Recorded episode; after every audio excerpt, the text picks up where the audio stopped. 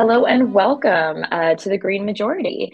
Um, I'm your host, Lauren Latour. You are used to normally hearing Stefan and Dave as well, but they are away on vacation outside of the beautiful city of Toronto, um, where we are typically based out of.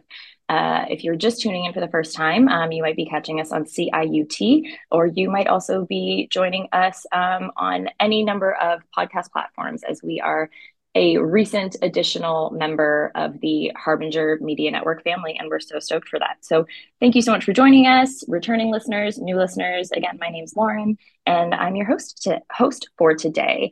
Um, the next hour is going to be entirely devoted to a just transition, talking about a just transition in so-called Canada and the newly released sustainable jobs legislation. And joining me today, I have a fantastic panel. I have Amara Possian from 350 Canada. I have Hadrian Mertins Kirkwood from the Canadian Centre for Policy Alternatives. And I have Aliénor Rougeot from Environmental Defence Canada. And these three have agreed to sit down with me for the next hour so we can talk about this brand new um, sustainable jobs legislation and just transition as a larger concept in general. Thank you all so much for being here today. To start us off, um, maybe tell us a little bit about yourselves and tell us about your work and your work's relationship to just transition as a concept, whether it's exclusive to the Act or or broader than that. Would just sort of love to hear. Um, basically, I want listeners to know why it is that I brought you here today, and and and what your kind of your expertise is as it pertains to just transition. So, so um, I'll start with Ali, if that's okay. Hey, Lauren, uh, and, and hey, folks. Thanks for having me. Um, so I'm Aliénor Rougeot, or Ali, if it's easier. I'm a climate and energy program manager at Environmental Defence. Uh, Environmental Defence is an advocacy organization working on issues around climate justice and environmental um, justice as well. My role at Environmental Defence is, is working on a lot of the campaigns related to the energy transition. So on one side, making sure this transition is just, that it's equitable for workers and communities impacted. And then on the other, making sure that as we phase out of the fossil fuel industry, we don't leave uh, landscapes that were completely harmed. So things like um, the toxic tailings ponds and the oil sands, making sure there's kind of a cleanup after the industry's mess. So yeah, that's me. Beautiful. Thanks so much for that, Ali. Uh, Hadrian, thanks so much for uh, for joining us today. Um, yeah, tell us about yourself. Yeah, well, thanks a lot for the invitation. It's always a always a pleasure, Lauren. Um, my name is Hadrian Mertins Kirkwood. I'm a senior researcher at the Canadian Centre for Policy Alternatives. We're a progressive think tank, so we've been working on issues of social justice, climate justice for a long time. Um, I've been personally interested in a just transition for for the better part of five or six years, and doing a lot of uh, comparative research. I'm a researcher. I've been looking internationally at other countries that are further ahead than Canada is when it comes to this transition away from fossil fuels and trying to learn lessons from those countries and, and jurisdictions because we can do this, but it takes planning, and that's really what it comes down to: is the idea that that a just transition is possible, but you need to manage it. Um, we can't just kind of lurch forward without considering how people are going to be impacted. So, a lot of my research has focused on that. How do we smooth this transition, make sure nobody is is left behind, workers or communities? A noble endeavor. Thank you so much for the good work you do. Um, and finally, to you, Amara, what's up? Thanks, Lauren. Uh, I'm Amara. I'm the Canada team lead at 350.org. We're a global uh, climate advocacy organization. We've been working in Canada since 2014, and um, the the reason that 350 decided to build a team in Canada was because we're home to the tar sands. So before 2018, our our team was fighting pipeline by pipeline to keep the tar sands in the ground, and when all of us, when the movement stopped the Kinder Morgan pipeline and Trudeau went ahead and bought it instead, we realized that we needed to shift our approach to building active popular support for real solutions and also building the power needed to actually force action. So since 2019, we've been working on um, a Green New Deal and a just transition because we see transition campaigns as a really powerful vehicle for connecting diverse strands of work um, within the climate movement, whether we're talking about finance and moving money to towards paying for the transition or you know political campaigns that accelerate the transition through legislation. Uh, basically we were um, like many groups in the ecosystem focusing on keeping tar sands in the ground and running into the same barriers over and over again because we were seeing that the transition wasn't happening fast enough. Um, the political status quo was was approving fossil fuel projects and you know caving to pressure from the fossil fuel industry. So that's that's our relationship to the uh, transition. No thanks so much for teasing out that kind of that shift from strictly supply side. Um kind of i always think of that as like it it feels like a whack-a-mole thing where it was just like going after different projects as they popped up to this sort of uh, more systemic transformational sort of narrative endeavor. You've you've embarked on at 350 um, question for any of the three of you or all of the three of you. Um, can anyone take a moment to tell listeners sort of like what a just transition is, tease out that definition because there's a lot of different concepts flying around, um, and then maybe why it's become such a controversial topic in certain parts of the country. Um, I feel like there's some good faith and maybe less good faith arguments that have come out recently against just transition. So if we could hear about those as well, that'd be sick. Um, Hadrian, maybe to you first. Yeah, happy to talk about the history. So, just transition is a is a kind of a storied history. Uh, it's an it's an old concept, and it comes out of the labor movement. The labor movement has really championed this idea, whether they call it a just transition or not, for decades. Basically, the idea that um, workers need to be considered and supported when when pursuing often environmental policies that are going to affect them. So this is this is not unions saying we oppose climate policy or environmental policy. It's saying if you affect our workers, they need to be supported. That's really the core of it, making sure no one's left behind. Um, and that concept has evolved to be a bit broader than that. It's about unionized workers, yes, but uh, any workers in affected communities, the communities themselves, making sure that really no one is left behind as we as we embark on this transition. And the momentum around a just transition really picked up in the last 10 years um, and kind of culminated with just transition, just transition being recognized in the Paris Agreement. That was a big milestone uh, in 2015, saying that we, we know we need to put people first in this uh, as we tackle the climate crisis. So that kind of set the stage for uh, the Canadian federal government, or actually was like the, the the liberal campaign platform at the time in 2019 to promise a Just Transition Act. We were going to take these principles and making sure no one is left behind, put them in law to uh, you know protect workers and communities across the country. So that kicked off then a whole bunch of organizing in Canada around okay, well if you've promised this act, what should it look like? And it took four years, but finally we you know we kind of have one. I know that's what we're talking about today. Um, you did also mention the controversy. I mean, the, the, the phrase "just transition" has not always been warmly received, eh, specifically by the people it is supposed to help, um, and it's become a highly politicized uh, term that uh, particularly particularly conservative politicians and uh, the the oil and gas industry don't like. They don't like that a transition is happening at all, uh, and that that partly explains why the federal government has actually moved away from the term. So even though just transition is this concept that we're all kind of familiar with. It has this history. There's all this kind of literature around the idea of a just transition. Other countries call it just transition. In Canada, we've decided to go sustainable jobs. So anytime you're the federal government talk about sustainable jobs, they're really talking about a just transition, um, but they don't like that term anymore. Yeah, and we might come back to that sort of that language shift um, at some point in the conversation. But did anybody else have anything they wanted to touch on? Yeah, Ali.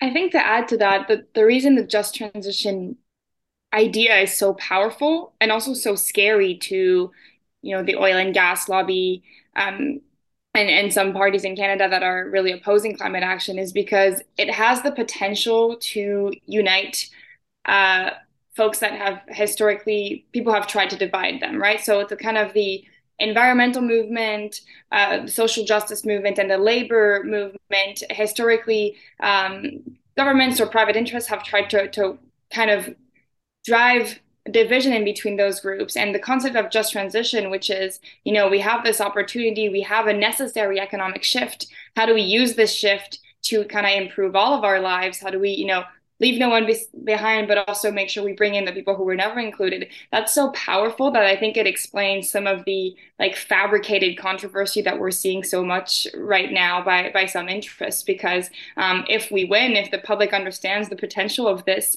um, then there's really nothing stopping uh, real climate action and real justice, and, and obviously that scares some folks. Yeah, if I can pick up on that, I think it's really important that Ali emphasized the the kind of equity piece, the justice piece that it's not it's it, it's bigger than you know worker retraining. I think often a just transition gets reduced to kind of very you know narrow policies.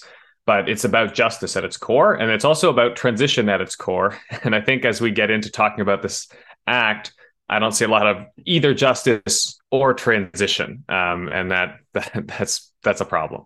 Yeah, and no, and you're right. We are going to get into that. It sort of it strikes me as like there we were disappointed to see the sort of change in terminology around like renaming it a just transition act and naming the sustainable jobs act. But at, but at this point the name feels more apt because like you said there is very little justice very little transition in what was previously supposed to be. Anyway the just transition act. We'll get back into that. Um, but sort of on on that note, as we sort of shift this conversation into to talking about the legislative element, um, Ali, uh, so this legislation dropped last week. This episode comes out on on Friday, the the twenty third, or something like that. But so so last week, um, an act called let me see if I can get this right. An act respecting accountability, transparency, and engagement to support the creation of sustainable jobs for workers and economic growth in a net zero economy was released by, by um, Minister of Natural Resources Jonathan Wilkinson. It is otherwise referred to as the Canadian Sustainable Jobs Act, but but I did want to get the full the full title out there at least once. Um, can you tell us a little bit about sort of how we got here? Because um, I feel like there's a bit of a of a timeline, even just of the last few months. Um, that sort of led up to this act being released, and I feel like you've been somewhat involved, and and, and you have you've had a bit of an ear to the ground um, as to like how that process has played out. Sure. And I love that you read out every word of that really long legislation title because the name shift was supposed to be because Just Transition didn't poll well. And I don't know that accountability, transparency, and engagement polls better, but I'll leave that to the government to decide. But yeah, so so Hadrian pointed out, you know, 2019, uh, the the liberal um, platform kind of announces a just transition strategy um, with with not a ton of detail, uh, and then we went into a few years of just waiting. Like we didn't hear anything. There was a beginning of a consultation in 2021, and then another election was called, and then we didn't hear anything. And there were rumors, as you said, we were paying a lot of attention to what was happening in Ottawa. There were rumors that the legislation was going to arrive, um, but kind of nothing came. And so as it happens when there's a void, someone else filled it. And you had the Alberta Premier and a lot of other kind of dissenting voices that started saying, we know what's going to be in this plan and it's going to be, you know, job killing, et cetera, et cetera. So that's early 2023. We all of a sudden have a, have a big pushback on the idea of just transition without having seen anything from this government. And so eventually in, in February, they, they tabled what they called an interim sustainable jobs action plan, which really was a bit of a summary of what they had done already, some existing programs around training or income support or, or, those sort of things, and then a bit of an announcement of what was to come. So they reiterated a commitment to having, you know, legislation. They talked a bit about the principles. They also talked, they announced, you know, that they would set up some specific things like an independent uh, advisory body called the Partnership Council that would kind of guide the government's approach to this, or a dedicated government agency, because we know this involves different ministries and you need a place to coordinate. So they kind of announced this, but again, it was a plan that didn't have much like either teeth, like it had no kind of legal weight, and also not a ton of detail. So I still felt like we were a bit in a waiting phase. And then last week they come out with this legislation, um, which mostly reiterated what they had already announced. They're going to create these two bodies. They have to issue action plans every five years, and the minister has to report on them every so often. So, so that's kind of where we got here. And so this act is um, I was trying to explain that to someone because someone said, So, what does it mean for me? Because usually we hear new laws and we're like, What is this law going to force me to do? Like, is this law about something I can or can't do anymore? This isn't that type of law. It's more of a law for the government to do something. The idea is making sure that this government, but also all future governments, have to continue um, issuing plans in response to the energy transition. That's that's kind of its role that's a really good way to frame that. Thank you so much for making that so explicit. It's it's not a law that necessarily mandates you or I to do anything, but it, it's a law that, that gives the government a, a new mandate to carry this work forward. So yeah, just throwing the general question out there, what are some hot takes on the legislation right out of the gate? Um, like you said, Ali, it's very similar to the plan that was um, announced and released back in the springtime, um, but there there's kind of some new stuff in here. Um, what what were initial sort of reactions to this? Not just from your organizations, but but from other organizations you might work with or the movement in general. It seems like a plan to make a plan by 2025, and that is infuriating in the midst of the worst wildfires we've ever seen in Canada. But I usually actually look to Ali and Hadrian for a lot of analysis, so I'd love to hear their hot takes. I think on the on the one hand, it was exactly what we expected. Uh, like Ali laid out, I mean, we had this plan a few months ago. It said this act was going to come out soon, and it was going to include, you know, a, a few specific items, and we got those items. So on that front, I mean, there's not a lot of news here. But on the other hand, it's it's like a lot weaker even than I was expecting in terms of uh, as as Amara said, it is absolutely a plan to make a plan. There's no tangible policy or like there are no programs in here. There are no specific supports. It's very high level kind of institutional framework stuff to manage this file going forward. But it really could have been so much more. And I think that's that's the disappointment. It's not that this is necessarily bad legislation. I don't think this is ultimately going to get in the way of a just transition but it could have been a lot stronger in, in, in advancing that just transition in a tangible way. Um, I mean, just just as like one small example, like they they talk about one of the goals of this being to support workers and communities, but there is nothing in this bill that would actually support workers and communities. There's no commitment to programs. There's no guarantees of jobs or, or investment. It says that we will con- essentially consider workers and communities in developing these plans, but there's nothing concrete there yeah, there are no specifics. There's no urgency. I, I think Hadrian was the one who said there's no justice or transition in the bill at all. Totally. I think the, the lack of urgency is especially striking, yeah, right now um, with, with the climate crisis that we're all experiencing. And I think, you know, this legislation, again, isn't bad, but but it's also like four years late. I think if they had put this out uh, in 2019, right after getting elected and, and promising this, and they had set up their their partnership council, and then the first kind of five year plan had come out right now, then maybe we would be really, um, you know, happy with it. But I think it just comes so late that uh, that now you imagine even in a best case scenario where this legislation moves forward quickly, gets passed, it doesn't give us a secretariat or an advisory body or a plan for another few years. So, it, you know, when you think of the urgency of the climate crisis, but also when you think of where global markets are, they're already, you know, like departing from uh, oil and gas. And so workers are already uh, starting to feel the impacts of that on, on their job security. So, you know, there's a timeline mismatch here between the reality and what the plan has. Um, and then you know, it's supposed to be a sustainable jobs plan, but it doesn't describe what sustainable means. There's no definition of that. And so that's really concerning for me because um, it doesn't say sustainable jobs means a job that you know, is aligned with our climate commitment, the commitment we made internationally and at home. It doesn't say that. And so basically, what I was wondering reading this was does that mean each minister in charge gets to decide what's sustainable at that, at that given moment? So that gives neither workers clarity, like certainty, nor like the climate concerned folks um, certainty that we're going the right direction on climate action. So a lot of concerns there. I'll just mention um, I'm not Indigenous and I can't speak for Indigenous nations, but but what I've seen in terms of reactions from them is also a disappointment that there's no specific recognition and approach to how you know they're going to have a, a just transition that's in line with their rights. You know, they're kind of being treated like everybody else, and that that's not that's not okay when you, when you know that they're rights holders in Canada. What's interesting right. though, and I mean that's, that's such a valid point uh, because there's there's like the preamble gets all this stuff right, and like the preamble of the agreement is like, we recognize that, you know, indigenous people need to be at the forefront of this. We need like good, secure jobs for people. We need to recognize that women and other, you know, marginalized uh, groups that have historically not been part of the clean economy need to be brought into it. Like all of that stuff is great. And, and having it, you know, in law is important, these principles. But almost none of that makes it into the, the like the meat of the of the act. Um, in again in any sort of meaningful way. So like the you know like the in, the indigenous rights piece basically is reduced to indigenous people will have a seat on this partnership council.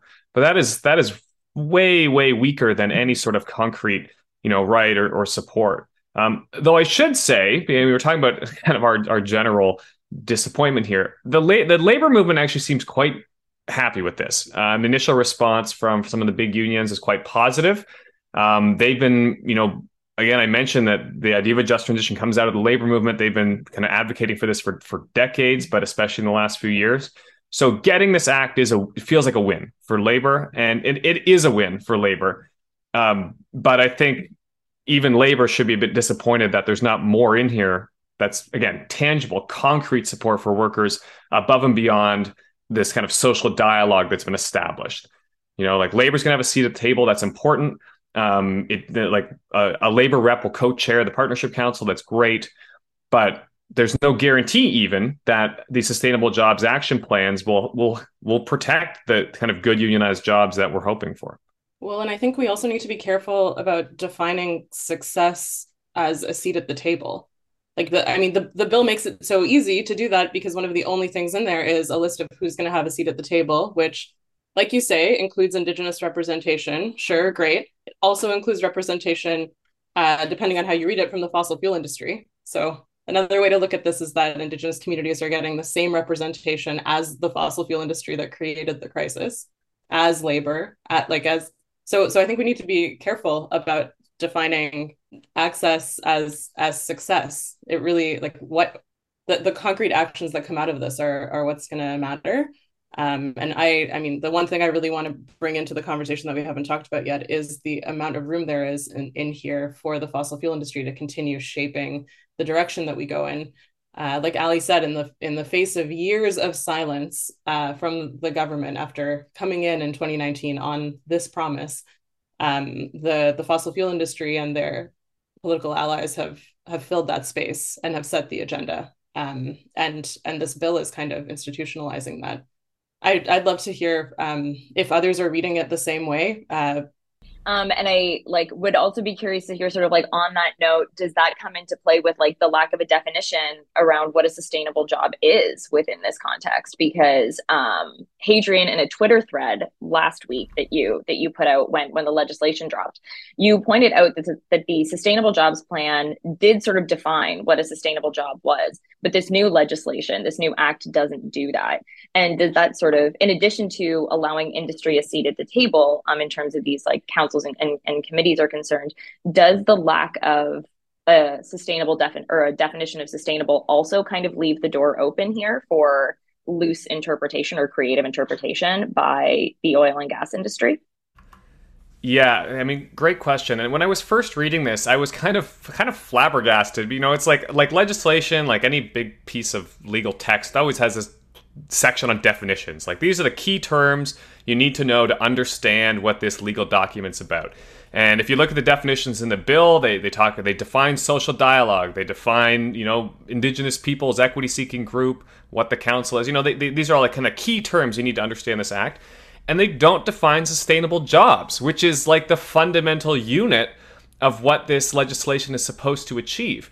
Um, yes, the the the the plan we got in February did have a definition. It was kind of vague. It was like any job consistent with you know moving towards a net zero economy. It was a kind of a vague definition, but it was something.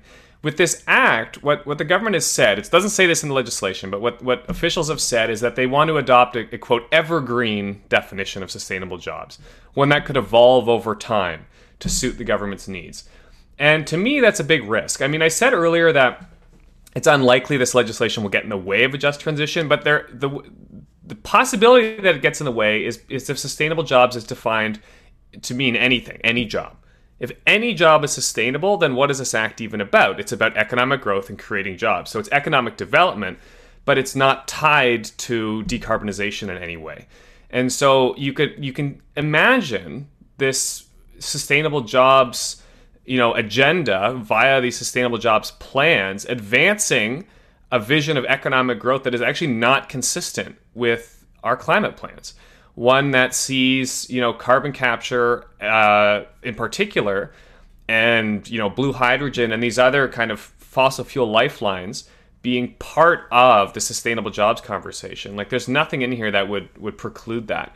And and that is a risk that basically not only as amara said like you know, industry is clearly going to have a seat at the table here, um, as as strong a voice as any other you know stakeholder in shaping the sustainable jobs agenda, and there's nothing in the legislation that would would yeah downplay or limit how it could be used to advance fossil fuel interests.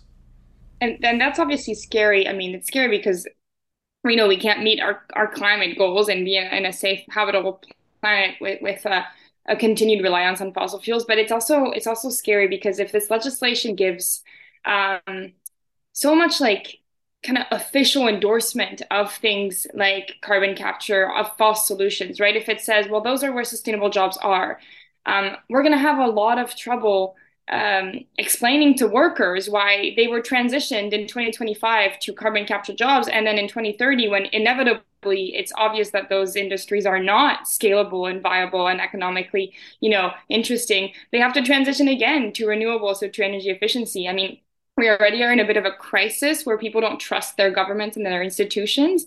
And if we're having uh, workers that basically have to undergo not one, but two transitions, which are, you know, like complicated, emotionally charged, and things like that, we're also really risking some of the like fundamentals of our democracy. So, not to be dramatic, but I'm really worried about this.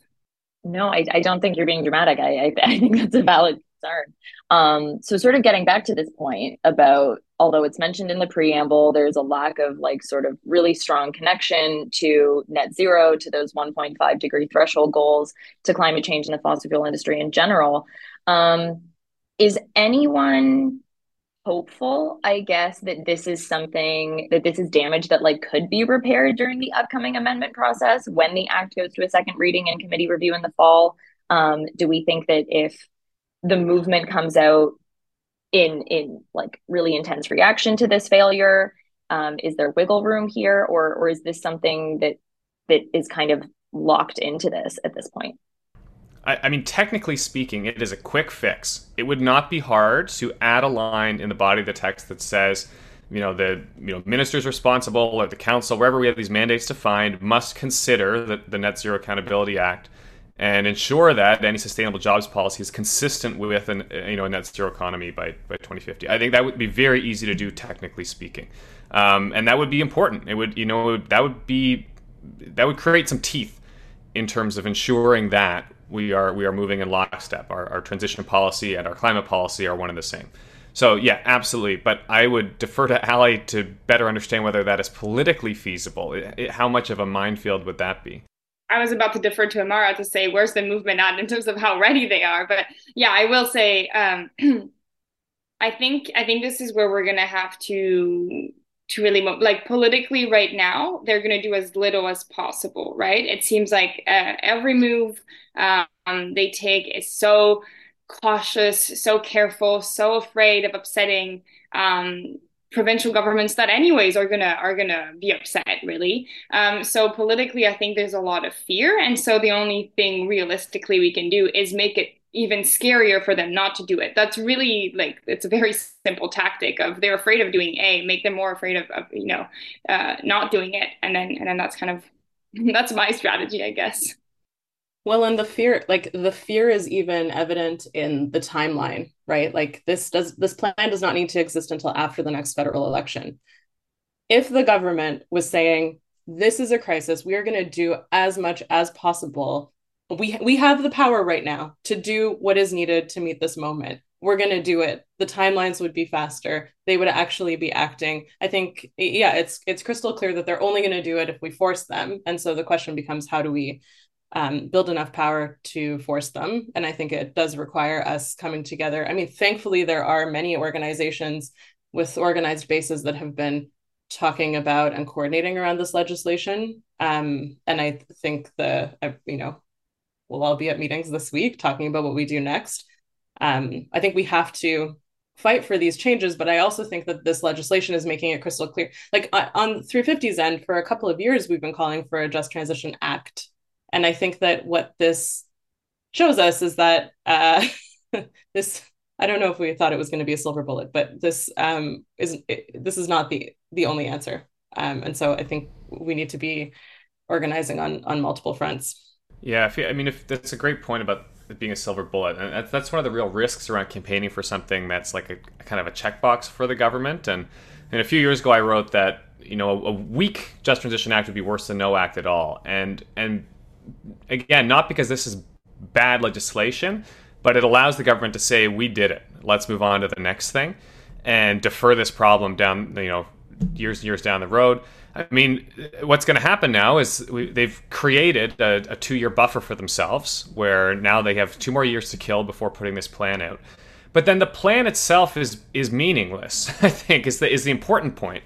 Is what's going to happen is like in 2025 we're gonna get we're going to get the first complete sustainable jobs action plan and it will lay out an agenda for action but the plan itself is not going to be the action so that's why the, you know we've this is a this act is a plan to make a new plan, which will then set out an agenda of actual policy.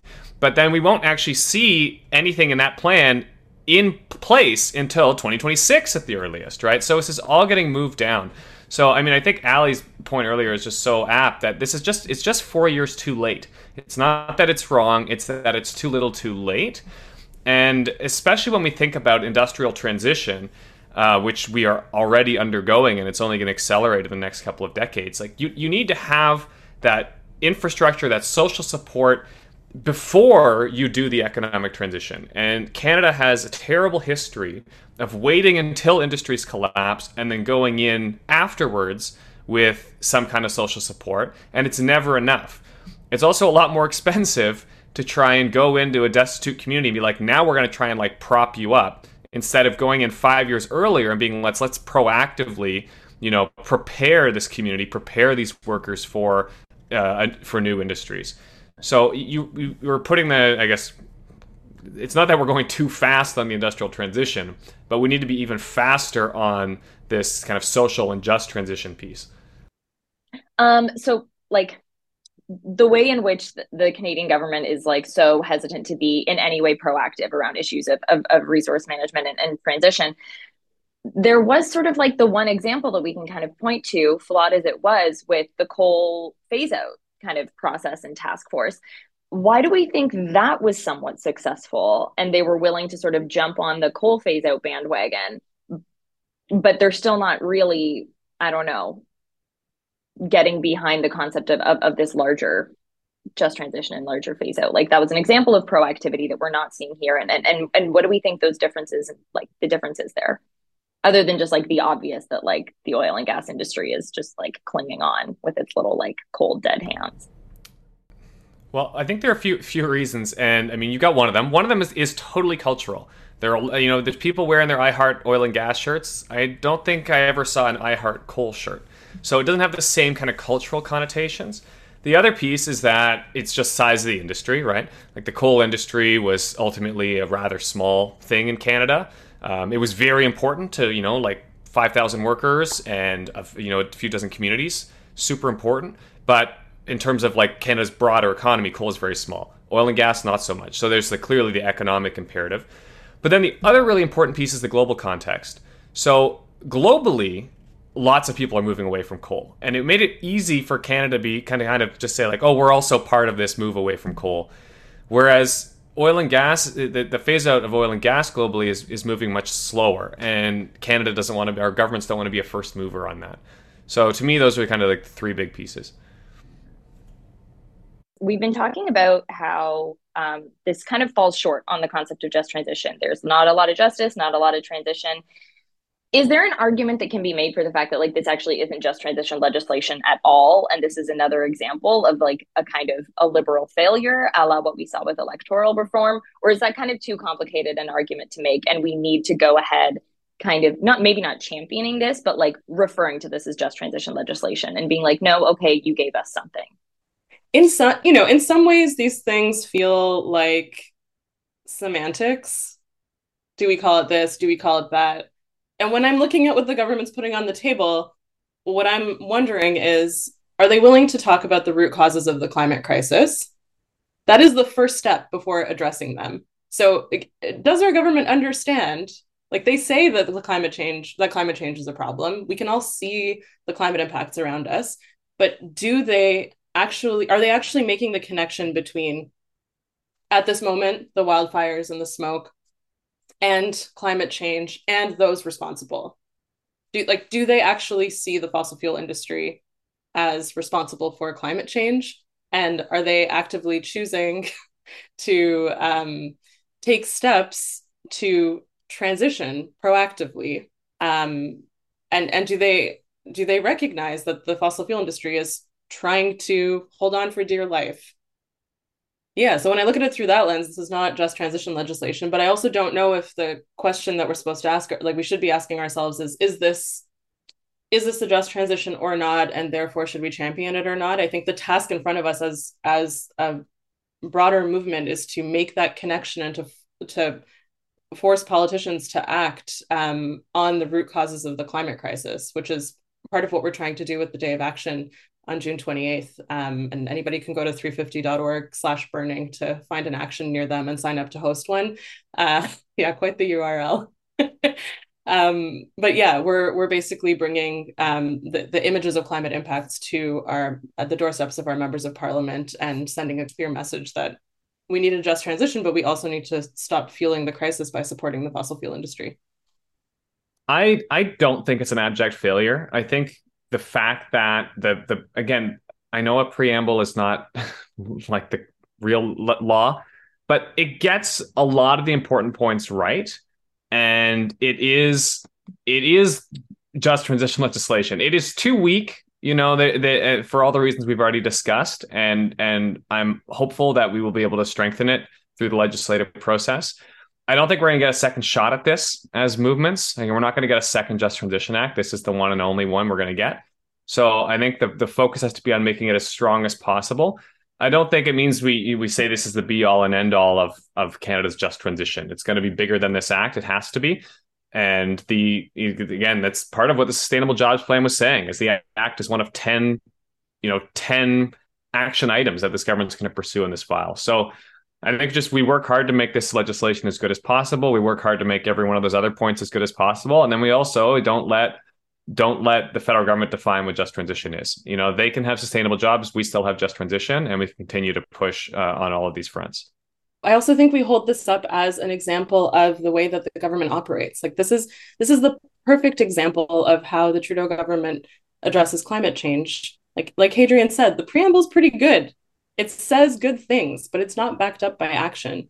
Um, and that is, I think, the, the other thing that we can do to like the broader public uh, and, and to the movement is hold this up and say, okay, this is, yes, this is not a step in the wrong direction and we should fight to make it as good as possible. And also, this shows you how they operate. And like, we need to build that strategic capacity within the movement so that we can build the power that we need in order to uh, win bigger fights down the road. Like this is a, a such a perfect example of um, the the new climate denial that the the government embodies in its legislation. I know that none of us are like legal experts, but can somebody? We've been referencing um, the fact that uh, the preamble is good, but maybe like the meat and potatoes of of the act aren't isn't great. So for listeners who might not have like ever sat down and, and read a piece of legislation, can somebody just tease out for me like sort of I don't know what that means that something's in in a preamble and not in the in the main body text is is like I know the preamble sort of like establishes context, but can can we actually meaningfully expect any action based on that preamble? I, I hate starting my sentences with I'm not a lawyer, but that's I'm about to do that. So with no legal degree, what I've heard from lawyer colleagues is that this legislation is meant uh, to be a to be a tool for us, right? As as civil society, as as as folks in Canada, to hold the government accountable. And so in the body, it says what we can hold it accountable to. If they don't table a plan every five years, technically we could go and you know go to court and say, "Where's your plan every five years?" Or if they don't appoint a dedicated partnership council, I think my understanding is what's in the preamble should be used more as context for interpretation by the judge if there's something unclear. Um, so that doesn't really make it super strong, right? You probably wouldn't go and build a whole case around just something around context for interpretation. So if the body says sustainable job needs to be aligned with our commitment in, in our commitments in the Paris Agreement, that's really strong. You can just kind of argue, okay, this job is clearly not aligned. So I, I think that's what I understand as the difference is our ability to use this as an effective tool um, versus otherwise the government being able to use this as a communications tool. And, and the preamble kind of does I feel more of that for them. Yeah, I think that's really well put. And it's it's to be clear, I mean the preamble matters, but as Ali pointed out, it's like you can't, you know, sue the government if they don't uphold the preamble. But the context is really important. They're, they, the government may not be like legally accountable to the preamble, but they are certainly politically accountable. And the fact that we have now, or or potentially in law, the statement that the government of Canada's, I'm quoting, government government of Canada's approach to building a net zero economy is guided by dot dot dot uh, the creation of decent work, meaning good paying, high quality jobs, including jobs in which workers are represented by a trade union, as well as job security, social protection, and social dialogue. Again, that's not that's not law, but like that's the kind of thing that me as a researcher, I'm going to quote that all the time. you know, anytime I'm talking to government, I'm gonna be like, here's what you've committed to, here's what your law says is your priority. And I, I like we need to see that in action. So it is a very helpful uh, tool and it will be important context. It's just not as strong as a kind of legal requirement in the body of the text. Can I point to something else with like, how do we decide, you know, if this is like a, win or not in a way? Um, first of all, I really hope we wait until kind of the final text and the final, like, this being the law for two reasons. The first one is it's really easy to like we tend to like you know mobilize a lot around the like glamorous like new plan or something and then we never push to see it fully implemented. And that's really dangerous because it allows the box checking exercise to work. Like we cannot let this government run a next election saying we did the thing if the thing isn't done. And it's especially important if there was an election called in between the time between this being proposed and this actually being passed into law because you know the government could say well we, we were about to pass this law, but then we, you know, an election happened. But so we can't let them get away with that. We can't let them get away with calling an election before doing this thing. And so it kind of them getting uh, the credit for it without actually having done the work. Um, on the other hand, I guess this legislation would be a success even if it didn't fully um, commit us to, to fossil fuel phase out we should commit to fossil fuel phase out. We need to. But I think because Canada is so impacted by the global economy, if this legislation at least actually puts in place really good support structures and mechanisms for the people who will be impacted by the transition that's going to happen kind of regardless of what Canada does. So really understanding that most of Canada's energy transition is going to be forced on us by global markets asking for different things. And so if at least this is a really robust kind of like um, safety net mechanism to seize opportunities, um, then at least that would be a win, I think, from like a, a fairness perspective, if not climate. Uh, for now, it doesn't either of those, but I'm just saying there's a way in which this isn't as strong on climate, but if it's really robust on kind of the social justice aspect, it might still be kind of a win for us as, as a as a country. And another, just another win to remember is like the fact that this was tabled at all, I think, is a testament to our power as a movement. Like it's been years since they promised this. Clearly, they weren't sitting in a back room somewhere working out the nitty gritty details and coming up with a robust plan, right? If they were, this would look very different. Um, so for for years, many many organizations have been taking many approaches, um, and regular people have been coming together all across the country um, frustrated and angry with the the political stalling and coming together to make this happen. So the fact that when when we look at things like this, it's also important to remember the movement wins uh, and to remember that part of why this is on the table is the power of many movements and many organizations, and that means that we also have the power to make it better. Um, and there are you know a few months ahead where where we can do that. That was that was quite inspiring. Thank you, Amara. Um, so if we're going to take take just a minute and talk about just transition sort of beyond the act um, that, that we spent a lot of time sort of digging into um, during the episode what are some other spaces where we see kind of this concept of a just transition and the spirit of a just transition being implemented and carried forward the, the thing that i'm thinking of right now is um, iron and earth which is for, for listeners who might not be familiar an organization started by former fossil fuel industry workers um, in alberta in order to assist those communities and those workers um, as they transition to new areas of um, work. God, I just used the word work like four times in one sentence. Um, and they recently announced uh, having received something like $16 million to support program participants um, over the next year in Iron and Earth's training and upskilling programs. Um, they're going to be providing renewable energy career transition resources, including a climate career portal for their workers. What what are other examples um, of of how these initiatives are being carried forward beyond the legislation, beyond the federal government. Um, because I guess like I don't know, part of movement work is is finding ways to to work outside of those sort of colonial parliamentary structures. I uh, this just it's not I'm not really answering your question, but um, last year uh, as we were getting really frustrated with um, the lack of action on this, uh, many people came together and launched a fake Ministry of Just Transition.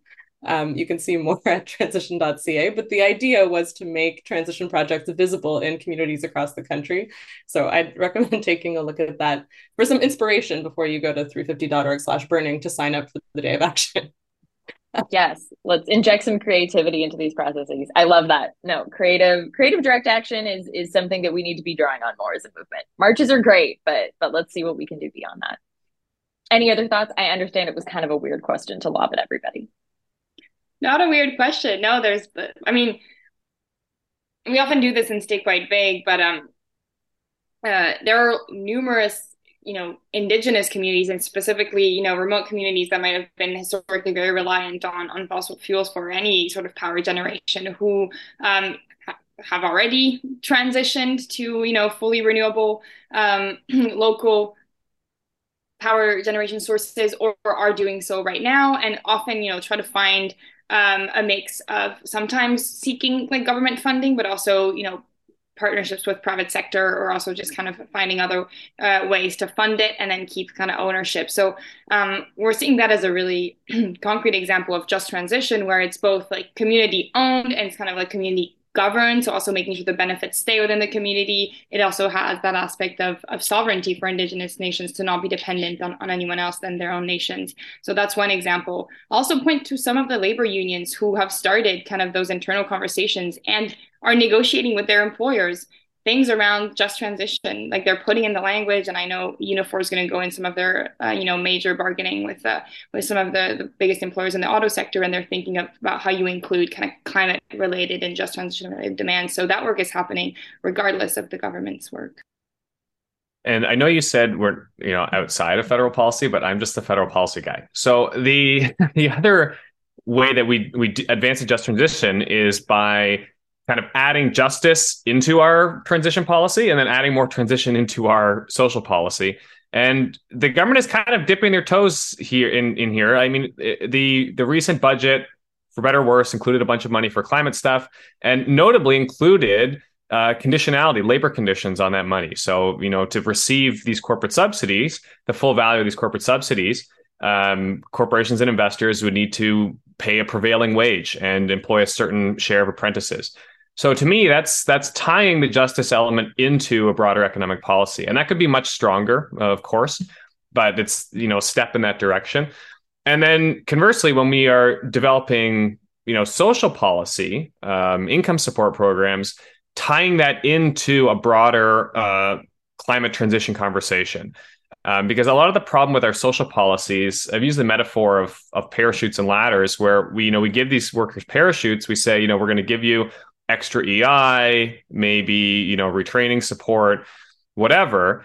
But at the end of that, there's still no new job. Um, so we need to be thinking about actually giving people ladders from their current roles into new roles um, in terms of investing in job creation programs as part of our social policy. So uh, the point is that just transition is a kind of a broad idea and and we can realize it in a lot of different policy areas but it's about we can't lose sight of either of those imperatives can't lose sight of you know supporting people. We can't lose sight of of moving to a cleaner economy. That was beautiful. Okay so i'm coming up on my time with you. You've all been so generous with your brains and your thoughts and and like literally just taking time out of your workday to have this conversation with me.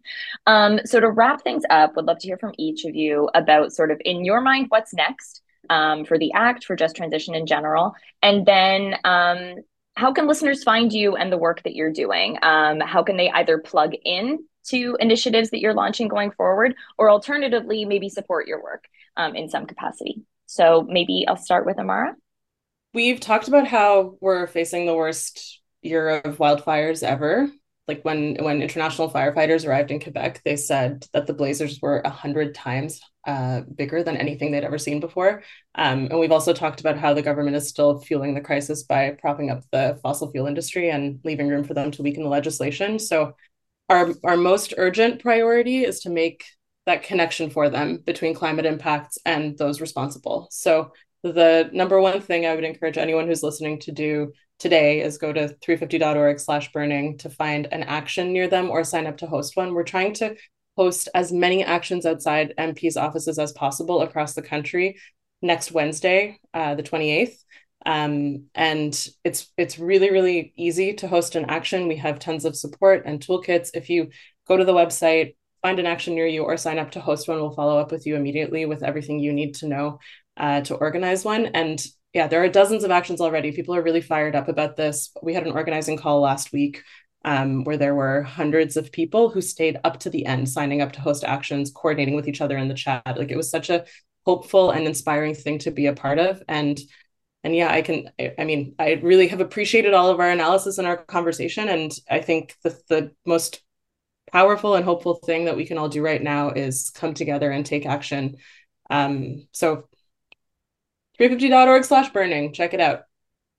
For us, what's coming up next is going to be very similar, I think, to what Amara was talking about. A lot of mobilization, a lot of also um, presenting, introducing people to this legislation. Um, seems crazy to me, but not everybody knows about Bill C50, the Canadian Sustainable Jobs Act. And um, so we're going to try to speak to, you know, folks directly impacted, folks maybe less directly impacted, but but that, um, you know, are interested in an ambitious climate uh, policy in Canada. And so trying to bring them along, explaining this over the summer so that in the fall, when members of parliament are going to go back and are going to work on this, uh, you know, the, the public really feels well equipped to push their members of parliament uh, to improve this legislation. So it's going to be a lot of this work around going to communities and making sure members of parliament are now looped in because so far it's been really the minister in charge and, and now it's going to go to kind of all folks in parliament that's going to be really important. And and folks can stay uh, in touch with Environmental Defence by going to our website environmentaldefence.ca and and by signing up there uh, to a newsletter you do get kind of action alerts if there's moments where um, we we think it's strategic for you to kind of speak up.